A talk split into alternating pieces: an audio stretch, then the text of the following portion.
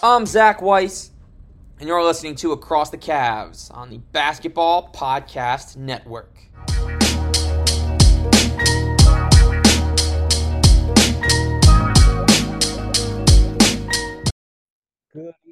Good. Morning, ladies and gentlemen, and welcome inside the latest edition of Across the Cavs on Thursday, December 8th, 2022. Just quick birthday shout out. There is no Cavalier with a birthday today, I want to add. There is no Cav. We do have two WNBA birthdays. Happy birthday to Angelina Wolver, who played her lone game for the Rockers. Her lone game in the WNBA was for the Rockers. She was born in 78 and Paige Sauer logged three games for the Rockers, born today in 77. Dwight Howard uh, kept the Cavs from the finals in the 09 10 or the 08 09 season when they won 66 games. He turns 37, the MVP of Taiwan. And Ken Durrett, not Kevin Durant, Ken Durrett turns at 75. He logged 120 games. Also, birthday shout out. So, Andrew Nicholson, Johnny Green, and a guy we're going to dislike come playoff time in Boston by the name of Sam Hauser. But on today's show, proud to bring him back. We spoke last before All Star weekend last year. It is the radio voice of your Cleveland Cavaliers, Tim Alcorn. A pleasure, Tim, to have you back today. Oh, Zach, this is awesome. I appreciate the invite. Thank you so much. I've enjoyed our chats. Oh man, me too. And you know, we're we're, we're calling this Alcorn's Alcove is where we're going today. To we like we, we like it. Yeah, that works. Going to Alcorn's Alcove, where uh, it's it's a good place because through 23 games, the Cleveland Cavaliers are 15 and 8, but more importantly, Tim, they're 11 and 1 in games played at Rocket Mortgage Fieldhouse. So, what do you think's been the difference playing in front of the home fans this year versus last year? Well, I think that's one of those chicken and the egg type questions. Uh, the guys that you know are on the floor playing, they feed off the energy of that Rocket Mortgage Fieldhouse crowd. It is probably the loudest arena in the NBA, and I've been to most of them now. Uh, it is unbelievable the electric atmosphere that the crowd brings, and uh, and the and the crowd feeds off the players. Uh, they play with such energy and they play with such passion, uh, as JB calls it, Cavalier basketball. So I think there's a real symmetry there. There's a connection there between the two, and one just feeds off the other, and then back the other way. And I'll tell you what, uh, 11 and one, that's a glittering home mark. That's the best in the NBA. And uh, the guys will tell you to a man, uh, they don't discount the fans. Uh, they're a huge reason for the Cavs' success. And on the flip side of that, it is fantastic to see the Cavs so effective at home. And there's a lot of additional factors and injuries and back to backs and travel. But on the other side of the of the shoe, you got the Cavs at four and seven on the road. So my, my thought here would be that this is just something. It's it's early in the season. You're playing well here. Maybe it's been difficult to travel, but is, is there anything significant in that? Do you think it's still it's one core one third one quarter of the season done? So yeah, far? I think uh, Zach. I think there's a lot of basketball still to be played, and you look at some of those road games. Uh, of course, we've already played two in Milwaukee. We've already played two in Toronto. We've had a tough West Coast road swing. So uh, the the road schedule so far hasn't been soft by any means. And uh, generally, generally thinking, uh, I've had coaches tell me in the NBA that you want to win the majority of your games at home, 70 to 75 percent of your home games, if you can get those, and then break even on the road. And uh, listen, there's still a lot of road games to be played, uh, 30 to be exact. And uh, so we'll see how that plays out. But so far, no, I don't have any complaints with the way the Cavs have played on the road. They they had a clunker in New York, obviously. I mean, that was just one of those nights in the NBA where you take that film and you go, let's not even watch it. Uh, that that was just just awful. They couldn't shoot the ball. So you know, listen, 82 games, you're going to have one of those. But uh, they've been through a, a real tough test early on the road, and uh, as you said, sitting here uh, with a pretty nice record. And so you take that overall and you just keep plugging game by game by game. Yeah, no, well said. And yeah, the Cavs matched Kobe's total versus Toronto back in 06, but we're, we're not gonna we're not gonna drone on about that. It is one game. They bounced back with a fantastic win over the Lakers. You could say LeBron had a bad ankle. You could say AD only played eight minutes, but these are NBA players. They still had Russell Westbrook. They had Lonnie Walker. They had other very talented guys and they they closed them out as they needed to. And it's No one feels sorry when you lose to a banged up team, and no one feels sorry when you lose to a full team. A win is a win, a loss is a loss, and we move on from that. Let's talk about Donovan Mitchell, Tim, because from the very beginning of the season and his very first game with the Cavs, it's pretty clear that he was happy to be here and he was ready to show out. Yeah, there's no doubt. Uh, Zach, I look back to his introductory news conference and he was so gracious and so humble. And he told folks, uh, listen, before I sat up here and did the news conference, had a conversation with JB, and I want to do whatever it takes to help this team win. He's a winner, he's a superstar. And superstars, in the end, all they care about is winning. They're chasing titles.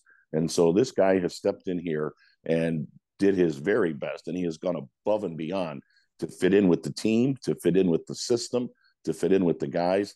And he has been better than advertised. He is an elite NBA player. Yes, so far to date, we I mean Mitchell has been insane. He's coming off a 43 point game. He's averaging 29 points, four rebounds, five assists, 1.5 steals, still only 26 years of age. So for you, Tim, obviously we were in a situation where we'd only see Donovan twice a year coming into this season. Now we're seeing him every night. Is there anything different or anything you didn't expect that you're seeing from his game now that you get to see him up close and call him as a home player? That's a great question, Zach. Uh, I've used the term on air a few times. Uh, when he was in Utah, he was hiding in plain sight because he was out there putting up big time numbers, but you didn't really know a whole lot about him. I mean, obviously all star appearances and that sort of thing, but not a lot of TNT, not a lot of ESPN, that sort of thing. And so uh, all of a sudden, he comes here, and as you said, you get to watch him every single day, not only in the games, but in practices and shoot arounds. And first of all, I never thought he was as strong a player as he is. Jim Jones, my broadcast partner, likes to call him a power player. He'll take it right to the basket. He'll draw contact. So uh, he really will take the physical game. Uh, and then the other part of it is, uh, I didn't realize he's also an elite passer. I mean, he's had some beautiful dishes this year. So he's known for his scoring, but he has a tremendous all around game. Yeah, I believe he was averaging about eight assists through the first right. five when uh, when Darius had missed four. It's it's been incredible, and I've got a, a couple of friends that would always keep me in the loop on the Utah Jazz coming into the season. You know, it's they're not a team I would watch every day before the playoffs, but no, it's it's great to see him and a, change of scenery. It's unfortunate it couldn't work for him in his old place, but when it's yours team and it's it's your squad that he's coming to, there are absolutely no complaints in uh, any way, shape, or form. So, folks, we will step aside for a quick word from DraftKings and then return with more across the Cavs with Tim Alcorn. The NBA season is heating up, and there are still so many unknown factors. Like how many games the Cavs are going to win, who's going to win the East. I'm looking to get in on the action. I bet with DraftKings Sportsbook, an official sports betting partner of the NBA. New customers can bet just $5 pregame money on any NBA team to win their game. Get $150 in free bets if they do. Check this out. Right now, everyone can earn up to a 100% boost with DraftKings stepped up same game parlays. The more legs you add, the bigger the boost, the bigger your shot to win big. I'm looking right now to pick the Cavs to beat the Knicks today, and then the Lakers and the Kings in the next two. Might even think about going SGP. Mitchell points, Garland assists. Why not? So download the app now. Sign up with code TBPN Place a $5 pregame money line bet on any NBA team to win their game and get $150 in free bets if they do. That's code TBPN only at DraftKings Sportsbook. Minimum age and eligibility restrictions apply. See show notes for details. Welcome back, folks. Zach Weiss here on Across the Cavs with Cavs Radio Voice, Tim Alcorn, and just finishing up on Mitchell here, Tim. I think uh, the most impressive part for me didn't kick in until about what four, three or four, five weeks in. Darius Garland came back. Him and Don were playing together, and then we saw our first winning streak with them on the court at the same time. I think these two really complement each other well, despite being ball dominant guards. And Zach, they haven't even scratched the surface I mean, they still need to get used to playing with one another and where the other guy would like the ball and how this will work in this particular set and so forth. Uh, they've got a long way to go, and it's been amazing to see it come together game by game by game. They're getting much more comfortable with each other. There's no doubt. But uh, when they really start to play off each other, it is going to be a lethal backcourt uh, because neither one of them want every shot. Neither one of them say, I've got to have the first shot. Uh, each one is willing to give the ball up for a better shot. Each one is willing to play off the other guys out on the floor. So uh, they really are going to have just an extraordinary combo back there when they're both healthy, which they are now, and both get acclimated to one another. And that's getting closer and closer. Yeah, and Darius has had some incredible games. Again, there are nights where his shot is off, but when that happens, Don is there to pick him up. And the same is true of Garland when Mitchell uh, doesn't bring his best shooting, but these are two incredible playmakers that are getting more and more comfortable by the game. And at this time in two months, it's going to be scary to the league to see these guys on the court together with chemistry. And it is well, I'm I'm glad I'm glad we I'm glad we support Cleveland. We don't have to worry about that as a fan of another team. And oh, there's no doubt. And again, uh, you know, it was interesting when you acquire when the Cavs acquired Donovan Mitchell.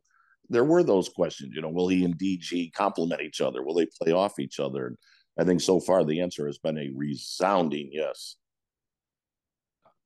101%, a little little over the norm. And we talk about Ricky Rubio, who we haven't seen in a while, Tim. But when Ricky does come back, is it reasonable to expect him to be able to handle the same number of minutes as last season? Obviously, he's not, probably won't need to if everyone else is healthy.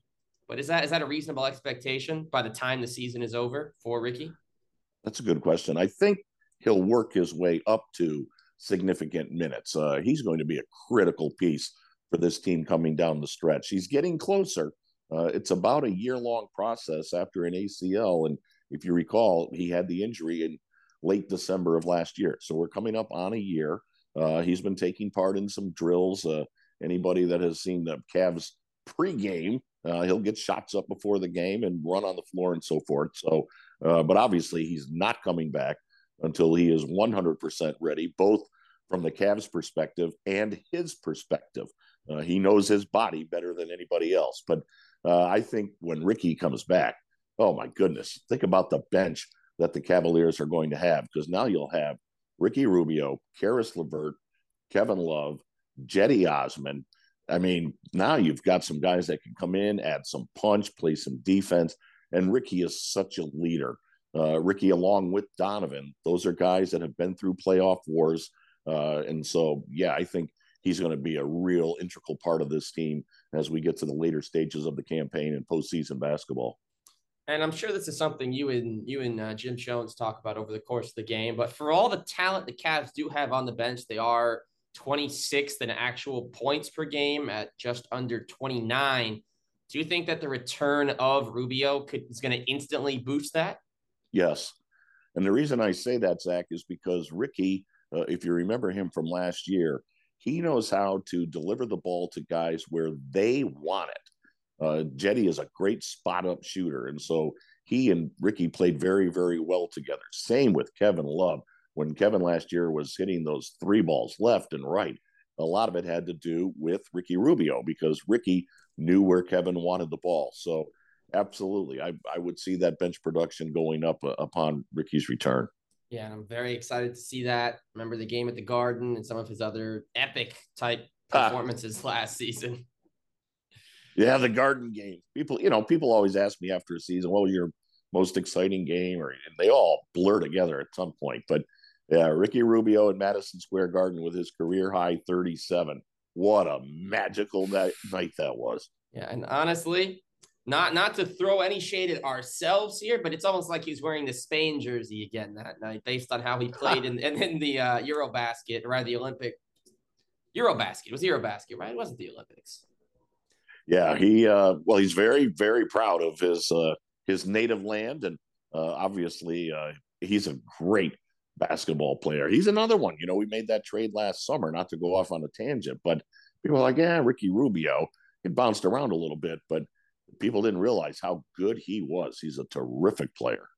And I think for him, having that one year back home in Minnesota may have calmed him down a bit. He had been playing just fine with Phoenix and with Utah, but I think when you can go back to the team where you started with, play a different role, maybe a humbling type of role.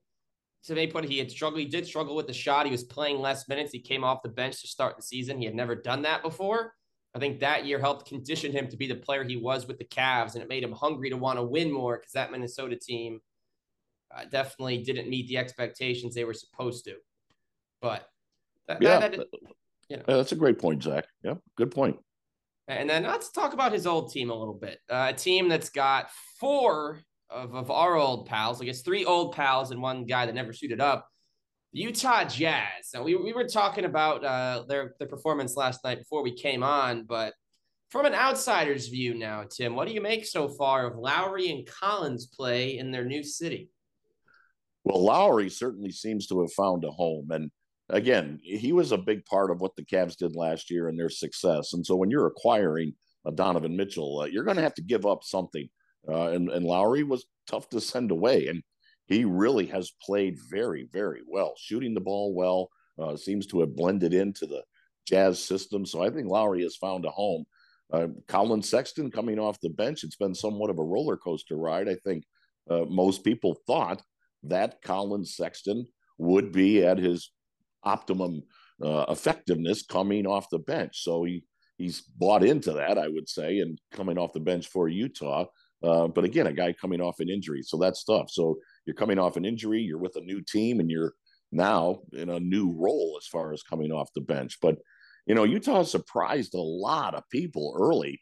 Uh, everybody thought they were tanking to uh, you know be a be a front runner in the Wembanyama sweepstakes. Yep. And uh, but all of a sudden they started racking up wins. Now they've come back down to earth a little bit, but uh, it's a fun team to watch. There's no doubt. Yeah, and some interesting stats looking at Jordan Clarkson. The previous five years combined, he started 27 games. This year alone, he started 27 games. And what I really love about the, the Utah Jazz as a Cavs fan is that their top three leading scorers are all from Cleveland. Markkanen first, Clarkson second, Sexton third. So just on and, and on the, the Jordan Clarkson note, here, Tim. He's had an odd season. He's averaging 20 points, which is a career high, five assists. We haven't seen this since he was a starter with the Lakers at the beginning of his career. Now, he, he's had some interesting. He was ejected last night. He spined the game before, but he's been great. You know, how, how great is it from that perspective? I feel like Jordan Clarkson's kind of been a forgotten guy. He, yes, he's been a solid sixth man for them but he had never been a closer. So how cool is it to kind of see another former Cav gelling over there?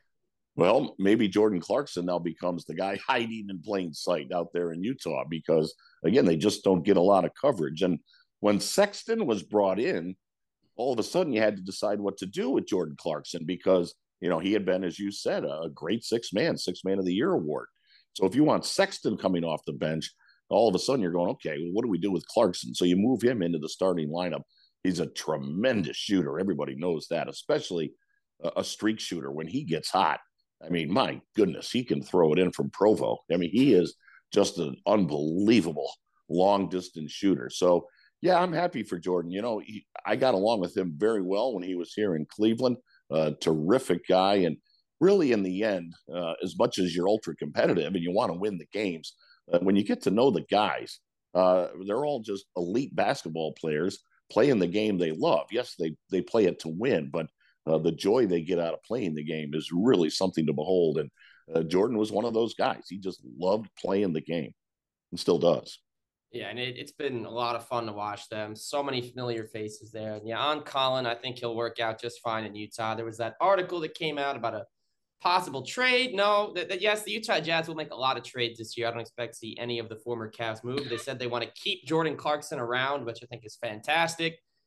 And last favorite stat here: the Jazz have played 27 games between Markkanen before last night when Markkanen missed the game with an illness. None of the Cavs three had missed a single game. And just hearing Richard Jefferson talking on ESPN about guys missing games left and right this season, it is fantastic that all of them are able to be on the court. And we'll see the Jazz after last night's win, now 15 and 12. If the playoffs started today, which they are a long way away from starting, they would be the sixth seed and avoiding the play. And could thank the number three offense, the number nine net rating, and the number three offensive rating in the league for that. But now, now we've talked about Utah, we've talked about our Cavs, and so let's talk potential here, Tim. So far, the Cavs are 15 and 8.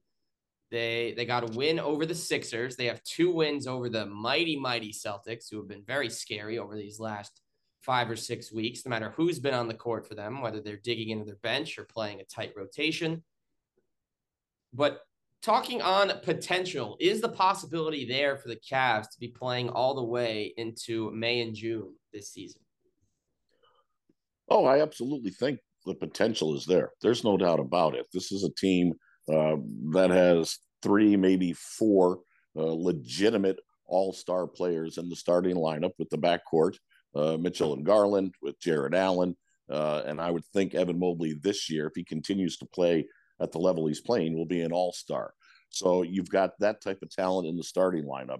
Uh, we talked earlier about the bench, and especially when Rubio comes back. So uh, there's no reason that this team, again, staying healthy, you know, wherever the wood is, let's knock on it because staying healthy. Uh, this is a team that can compete with anybody in the East. You mentioned Boston, Zach, and five losses on the year, two of those to the Cavs. So the Cavs can play with anybody. Now, they are going to become the target for some of these teams. And that's a whole different dynamic uh, on the mental side of the game. When you walk into an arena and the other team's like, that's a really good basketball team. They're going to get our best shot. So that changes things somewhat. But I don't have any reason to think that this Cavalier team can't finish in the top six, uh, avoid that play in tournament. Again, staying healthy. That's always the caveat. But uh, the way Mitchell is playing, and as I mentioned earlier, as he gets more and more comfortable with Garland, the return of Rubio, Jarrett Allen, the glue that holds it all together, uh, I think this team easily uh, could avoid the play in and get into the top six. And what you'd really like to see is top four. Uh, so you get a home court advantage in that first round. Oh, 100%. And I think if you can get the Cavs hosting a playoff series, I think that having that home court advantage, I think could easily give them, a, depending on the opponent, obviously, an almost near automatic pass on paper to round two. It's been a joy seeing things come together. You know, this season they've done a lot of things very well, and you know, obviously, we'll we'll see what ends up happening. So, final final question here for you, Tim, and then we will wrap up today. We have not yet said his name tonight, but he's been a starter for the last several games that he's been healthy. What have you liked from Lamar Stevens this season, who started out uh, not in the rotation to begin the year, and now he's really cemented himself as a starter and a key defensive piece to what they've been doing? I love Lamar Stevens, and I hope that comes through during the broadcast because this is a guy. Well, first of all, let's talk about what you said as far as early in the year. He was a lot of DNPs, did not play. You're thinking, wow, has he gotten buried? And he just kept working and working and working and finally got some playing time. As he said, you know, himself, he, he wasn't going to just stop. but You got to keep grinding at it and then inserted into the starting lineup. And the thing about Lamar Zach, he brings such energy. Uh, he's an energy guy. He's passionate when he plays. Uh, he's a physical player. He's not dirty, uh, but he'll get up in your shirt. He'll knock you around a little bit.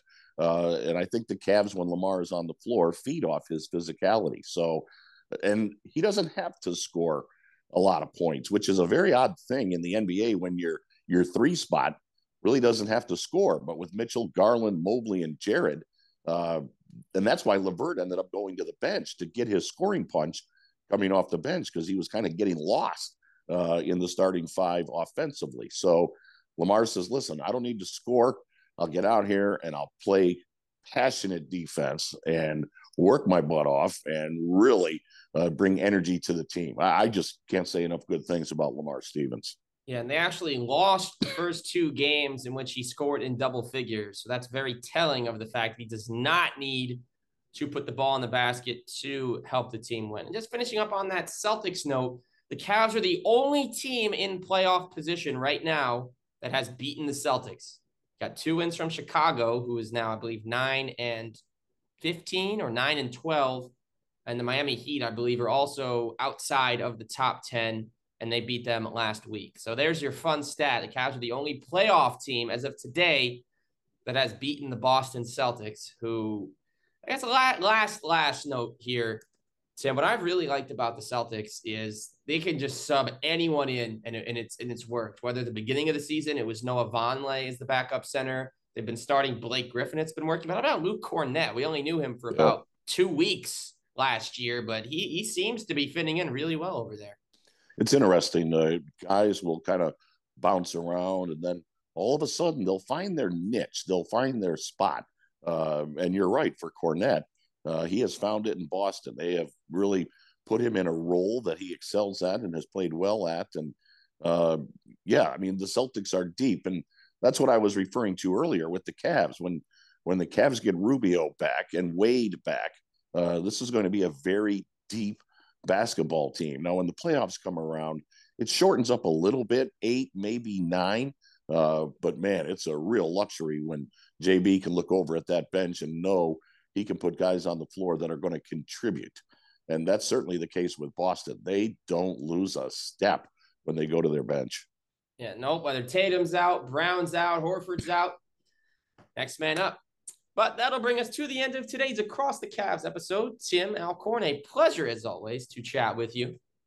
Oh, Zach, this was great. I enjoyed it. And again, uh, your coverage is just outstanding. So anytime you want to chat a little Cavs basketball, by all means, uh, reach out and I'll be glad to join you. I will definitely be doing this again soon. But so for Tim Alcorn, I am Zach Goy saying so long from across the Cavs, and we will catch you real soon.